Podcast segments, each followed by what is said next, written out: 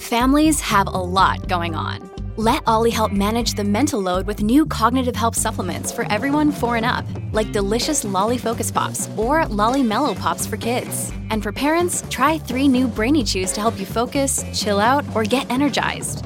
Find these cognitive health buddies for the whole fam at olly.com. That's O L L Y.com. These statements have not been evaluated by the Food and Drug Administration. This product is not intended to diagnose, treat, cure, or prevent any disease.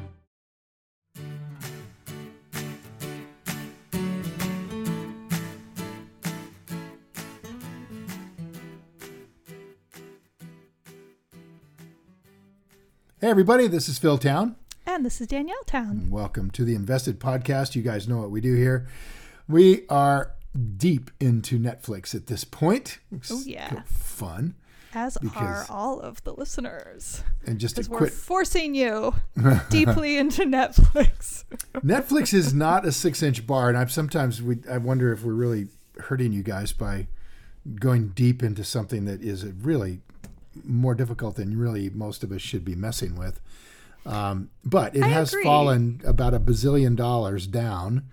Bazillion's a lot. It dropped. But wait, can can we just make that point really quickly Sure. about maybe how it's in the too hard pile? Because I actually Mm-hmm. think it's really interesting. We often, when we talk about real companies, we often talk about companies that either you or I are very comfortable with Mm-hmm. and are not too hard. And I think it's actually really interesting to look at one that might be too hard and have everybody see what that looks like or or what it might look like. I don't know if it's too hard for us necessarily, but I think grappling with it is is interesting and not something I'm maybe we've done on the show before. Yeah, and the, the thing with something that's too hard, before you realize it's too hard, is that I'm talking about me specifically here. I enter into a kind of state of hubris Oh yes. where I kind of I think I've got this. Oh, that was me sitting there listening to you prattle, not prattle, that's mean. Like talk at length about your love of Netflix and what a great company it was. And I was Yeah. just like, man, there's a lot of problems here. It's a lot of confirmation bias is really what what you hear when when you start to really chatter about what a great thing this is. Um, just con- just make sure you understand that confirmation bias is a disease that strikes investors everywhere and you must find some way to immunize yourself against it. I don't know if it's even possible. It might be more like COVID, where we just sort of never get over it. It's just sort of out there. And I've I got a think way. that's huh? You want to hear my way? Yeah. How do you do it? as soon as I start feel this is so this is me. We're different. So let me So note that straight up front because you're probably about to say that this is all ridiculous. But we do love each other. Absolutely. um I like I start to feel love for a company like deep within my heart. Like it's real. And I start to feel emotions and I get excited and I start to feel like maybe we're a match and you know like it's total like infatuation butterflies in the belly. Can it really be as good as it seems? Oh but it is. Hmm. And when I start having those feelings, and I'm saying feelings on purpose because it's not even really conscious thoughts, it's really like feelings of excitement and feelings of of infatuation. Um, that's when I say to myself, okay, these are a lot of feelings. I'm gonna start my like my thoughts are gonna start following these feelings, and I need to start being careful because Interesting. I'm I'm getting like really into this in an emotional way. And that's that's like for me that's okay. Like I actually like that because it's what keeps me coming back to my investing Sure. practice. Yeah. Having those feelings is really fun. This is mm-hmm. why people like to go dating. Like it's mm-hmm. fun to like have a crush. Mm-hmm. Um but I don't want it to cloud my judgment. So I, ju- I don't really try to change it, but I just try to notice it, just be aware, just say to myself, like, I'm probably missing things. There's probably layers here. Not probably. There's definitely layers here that I am not even aware exist. And I need to do a lot more reading and not and this is the important part not go tell everybody i know how excited i am about this company because that's what i tend to do and then like a month later i'm like oh yeah okay that one like didn't turn out to be quite what i thought it was.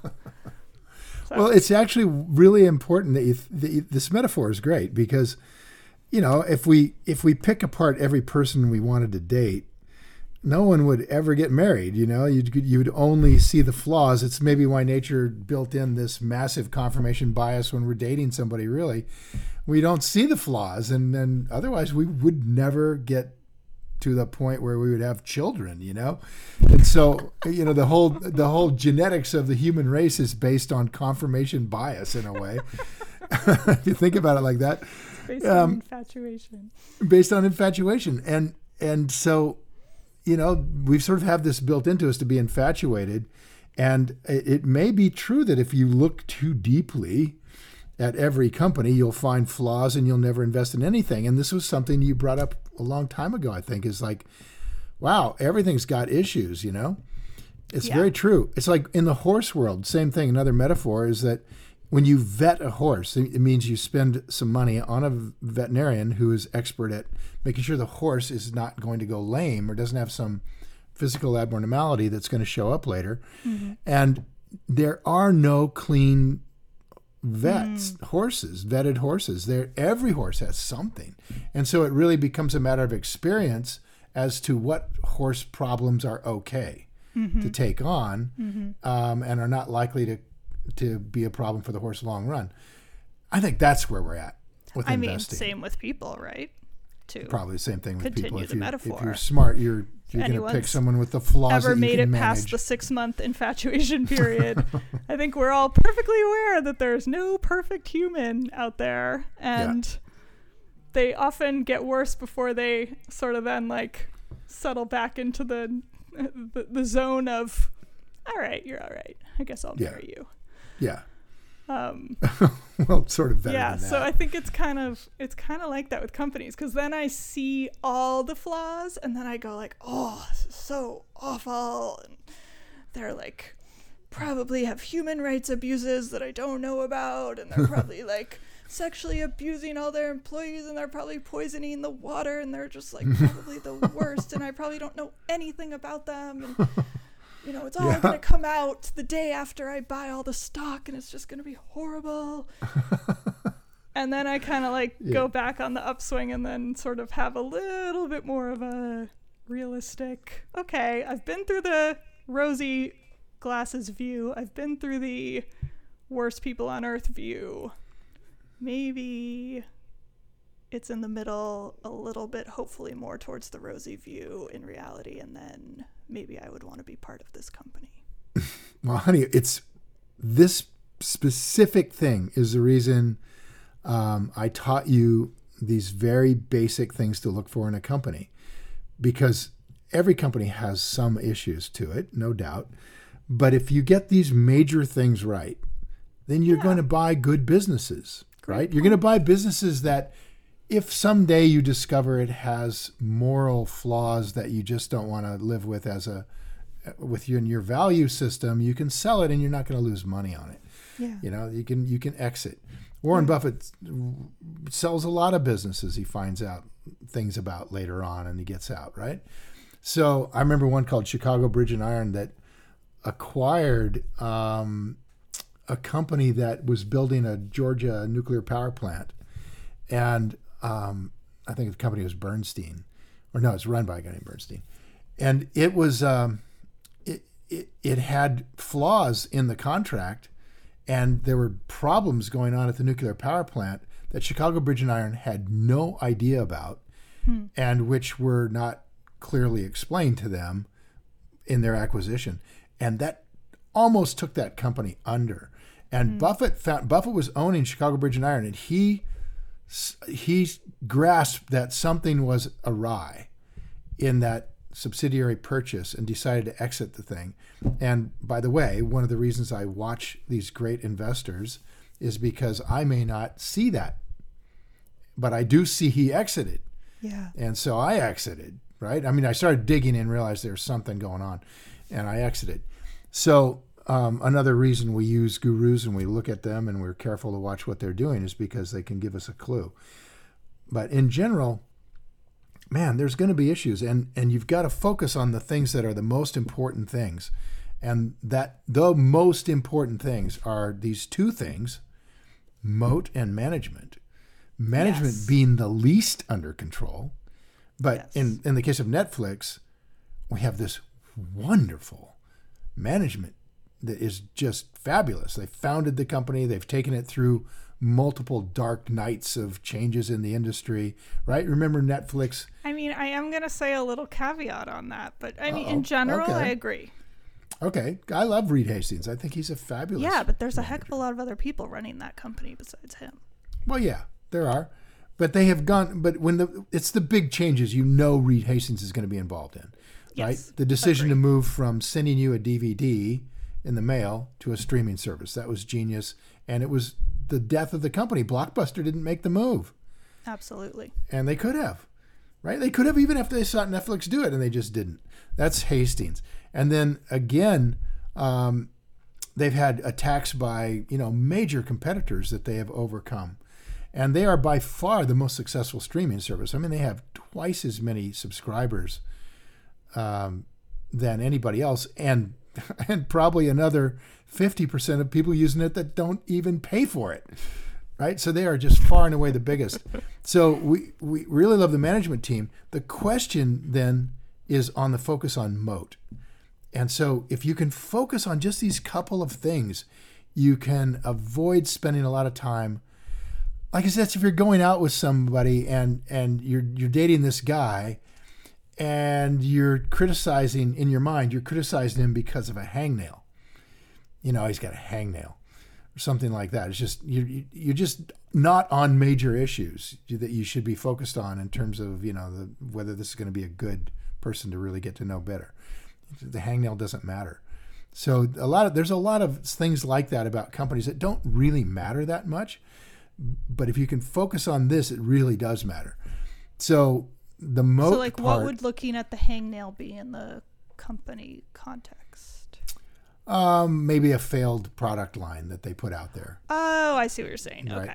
something something that is being criticized that you know the people who criticize everything everybody does are going to write up an article because they got to do that every day about somebody so they're going to write something up so you can you can get lost in the minutia of a company pretty easily Create Um, a category on the checklist called the man hands section or the close talker section yeah or the me too section actually or the what? the Me Too section, which is you know in some companies the the executives have gotten Me Too'd right out of their company, and you know that no, can but be we're a big talking thing about or a small thing. We're talking about irrelevant, silly things. But that well, irrelevant things it may not be silly at all. I mean, having released a new cereal that doesn't make it is a problem. The question is whether it's a big problem. Um, having an executive have you know bad behavior and be fired for it could be an underlying huge problem or it could be a no problem, a no issue, right? I remember one banking company we invested in. I won't mention. I would say it's a problem. So maybe we have company- different things that go under our sections of the uh, the Seinfeld man hands section. Well, here's here's an here's a really good example. Is is we we we really liked a bank, um, and it had fabulous numbers, driven quite a lot by um, the real estate section of the bank that was lending to large real estate development projects, and um, the the executive running that group was a rock star, and the CEO of the bank fired him. Just boom. And holy smokes, the whole analyst world screamed horror show and they sold off the stock all over Wall Street because mm-hmm. they had bought the story that this guy was this superstar and that what followed from that was the bank couldn't do large real estate deals without him. And therefore was their numbers were going to change, everything was going to go down. And none of that happened. None of it. It was a non event ultimately in the story of this company. and yet the What stock that have to price got slammed. harassment? Nothing. It's a it's a question of well, what it has to do with is that, you know, this could be a hangnail or it could be a broken arm. You know, I mean, what is it? This episode is brought to you by Shopify. Whether you're selling a little or a lot, Shopify helps you do your thing, however you cha-ching. From the launch your online shop stage, all the way to the we just hit a million orders stage. No matter what stage you're in, Shopify's there to help you grow. Sign up for a $1 per month trial period at shopify.com slash special offer, all lowercase. That's shopify.com slash special offer. So you have to know whether these things are insignificant or significant. And where you know those things are insignificant or significant is around the concept of moat. Okay. What is it that this company does that's bigger than the people? That's bigger than the person getting me too, bigger than the person getting fired, bigger than bigger than well, whatever people that don't problem get is. me too'd. They abuse other people and then get appropriate consequences for that. oh dear. And I've I've used the wrong terminology. yes. And Why is that the wrong enough terminology? Because it's you phrased it as it being done to them when they have done the thing to other people. Ah, they have been the bad actors. So I think I what. I hear you saying is that if there is somebody who is discovered or is whistleblown to be having had sexually ah to have been sexually harassing people, it may be one single bad actor and the company takes care of it and they're fired and that's the end of it and it's not a systemic cultural problem in the company in which case that would work to your hangnail analogy. Otherwise it could be more systemic, it could be within a group or within the company itself and, and that would be a larger problem as a Yeah, as and- somebody who's a potential investor that I would And- in no way consider to be a hangnail situation. Right. I mean, Activision is an example of a company that has been accused of having a culture of Correct. of um, I don't know if it's sexual abuse per se. What would you call it? It's like a culture that's toxic to women, I guess. Yeah, I think it's a combo of sexual harassment and old boys club and lack of promotions and um, lower pay. You know, kind of the list. or it's complete crap. That's that's what you have to figure out. It's a bunch of disgruntled people who are finding an issue that's popular and that they can leverage management with. And I don't know, right? I mean, it's hard to say. I'm not there. So what what you have to understand is to what degree would that damage if it's true, to what degree does that damage the moat at Activision? Exactly. if it's exactly. true about about this real estate group at this bank, to what degree does that wreck the moat of this bank? Right? Exactly. That's what you've got to. Fo- I always think of Martha that. Stewart. Like Martha Stewart for me is the archetype, or archetype's the wrong word because that's a example person. But uh, anyway, I don't know. I'm losing my words. It's she's who I think. Sorry, this is very disjointed. She is who I think of when I think of problem with a management person who is integral to the company, and yet what they've done or haven't done in her case um, probably won't actually affect the company going forward. And looking at that as an investor, so Martha Stewart convicted for insider trading, pled guilty, probably didn't do really anything all that intentional if you actually read the case, but she Yeah, just decided exactly. to take it and go to jail and get out and be done with it, like a Yeah. boss that she is. Yeah. And Bad. Because she did that, I think if she had kept fighting it, she would have been much more tarnished in public perception. But because she took her public accountability, so to speak, of something she kind of didn't really do, um, you know, she's become this like icon of cool and of resilience and knitted her way out of jail. So, um, yeah, that's to me, that's the poster child of management issues that as an investor shouldn't bother me. Yeah. So, yeah. So uh, hope, We've talked we- a lot generally now, which is I've learned things, but we haven't really gotten to Netflix as we are wont Oh, to we do. will. Oh, we will We because will. Netflix has a problem, right? And when when you see the stock price drop like a brick. By the way, just let me remind you guys that when there's an event and the stock price is not dropping like a brick, there may not be the the big problem you think there is. Um, the stock price will follow an event that creates fear. Mm-hmm. And so, if the stock price is dropping like a brick, start looking for where the fear is because it's there somewhere.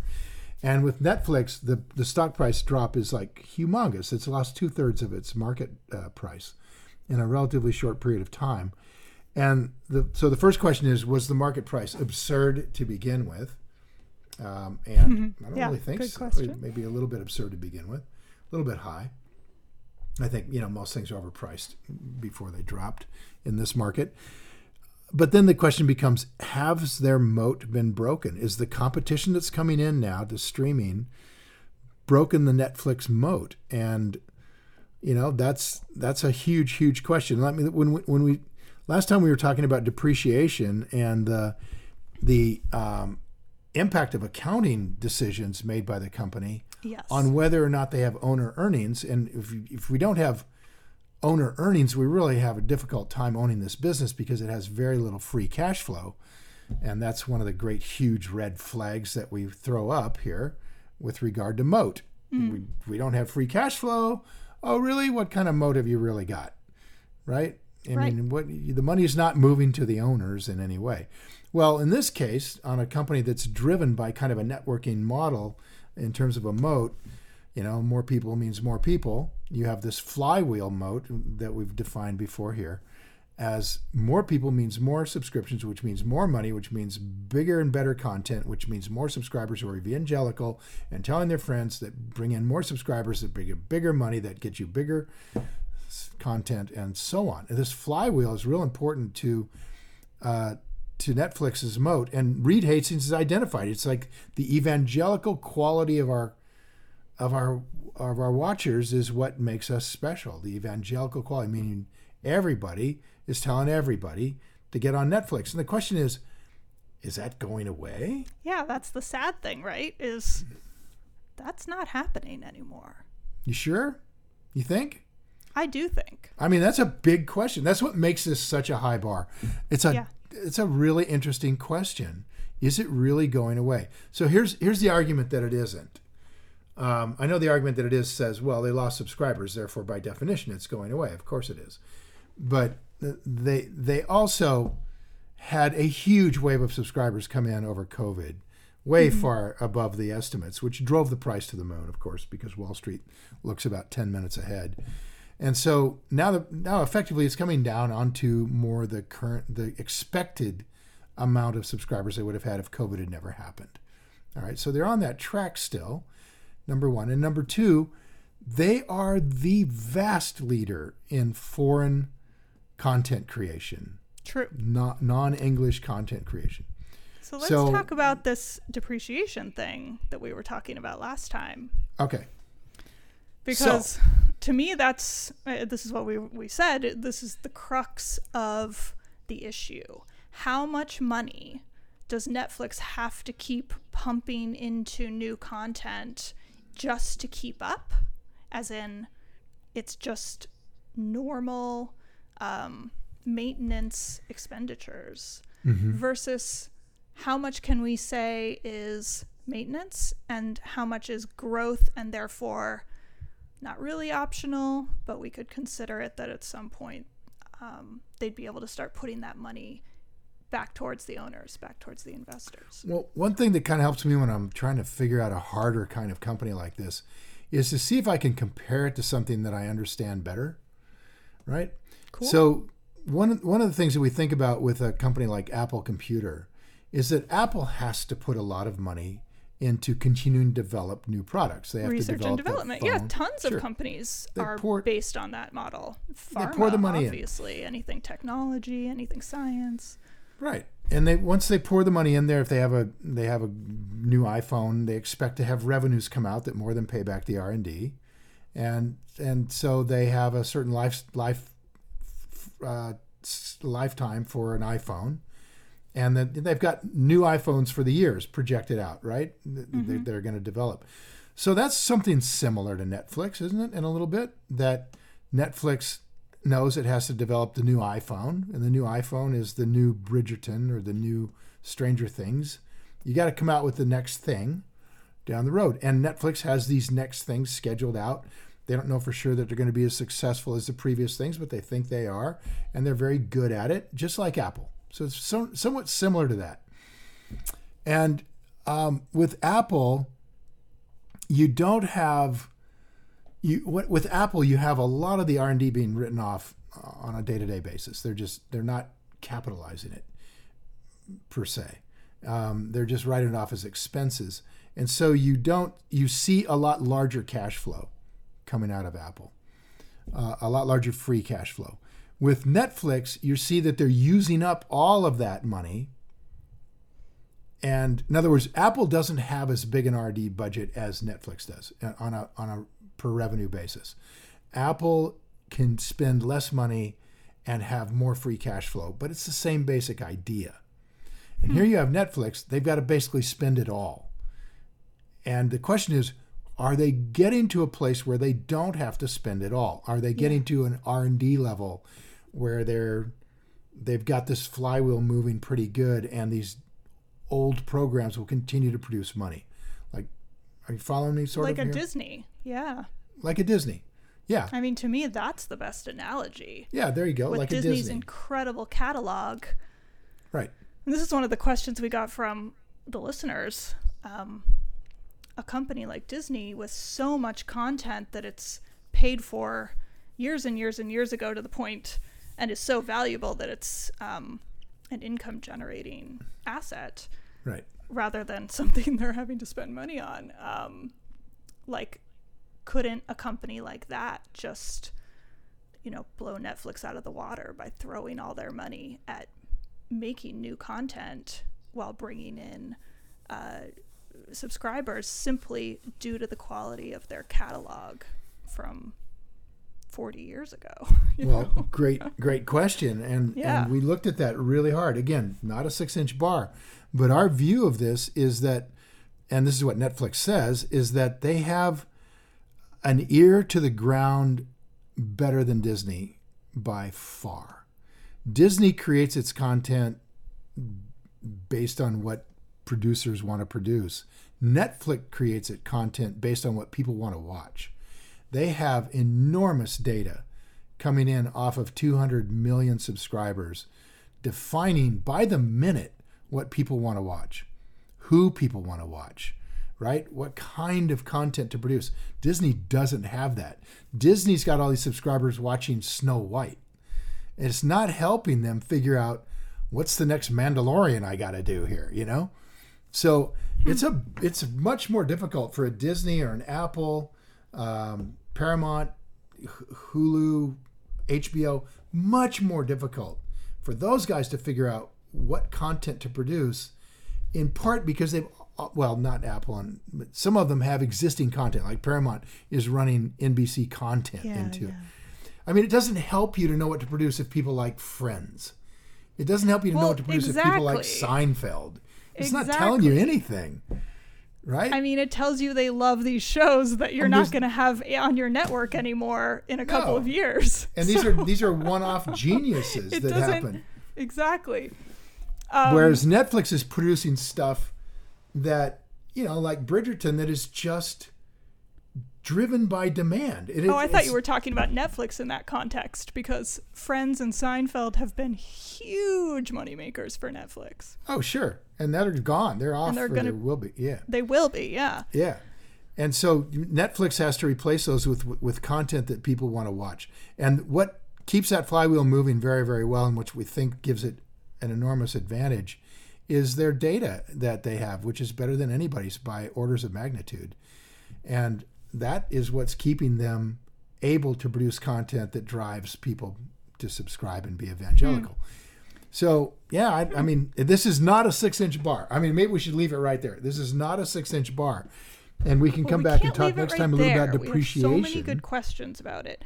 Okay. Um, but I, well, let's let's yeah. come back and, and let's come back and talk about more about this depreciation stuff. Yeah, yeah, because we, we didn't even really talk about it. and I'll tell you Um, why that's important. I also just want to add for everybody screaming right now that we used the wrong term in the last one. Um, depreciation is for fixed assets, and amortization is for intangible assets like content. So unless you're Netflix, sorry about this, all you accountants, but unless you're Netflix, they use the term in- amortization. Yes, they do. And they mostly do amortization, but they also do depreciation and they specify that some of it is for intangibles. So there.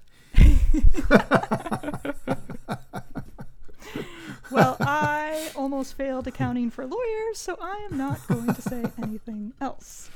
Right on. Um, All right. Well, actually, we'll come back to this next fail. week. I actually did really well in that class. I quite enjoyed it. um, okay. Thanks, everybody. Yeah, you guys. It's time to go play. Good luck figuring out Netflix. We've Bye. been no help. Bye.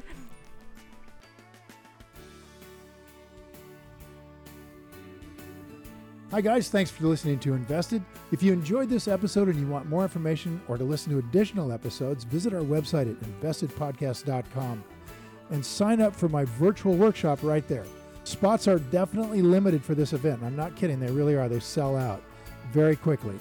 So, everything discussed on this podcast, by the way, is either my opinion or it's Danielle's opinion. And really important, it's not to be taken as investing advice because I am not your financial advisor nor have I considered your personal situation as your fiduciary. So remember that. You're on your own here.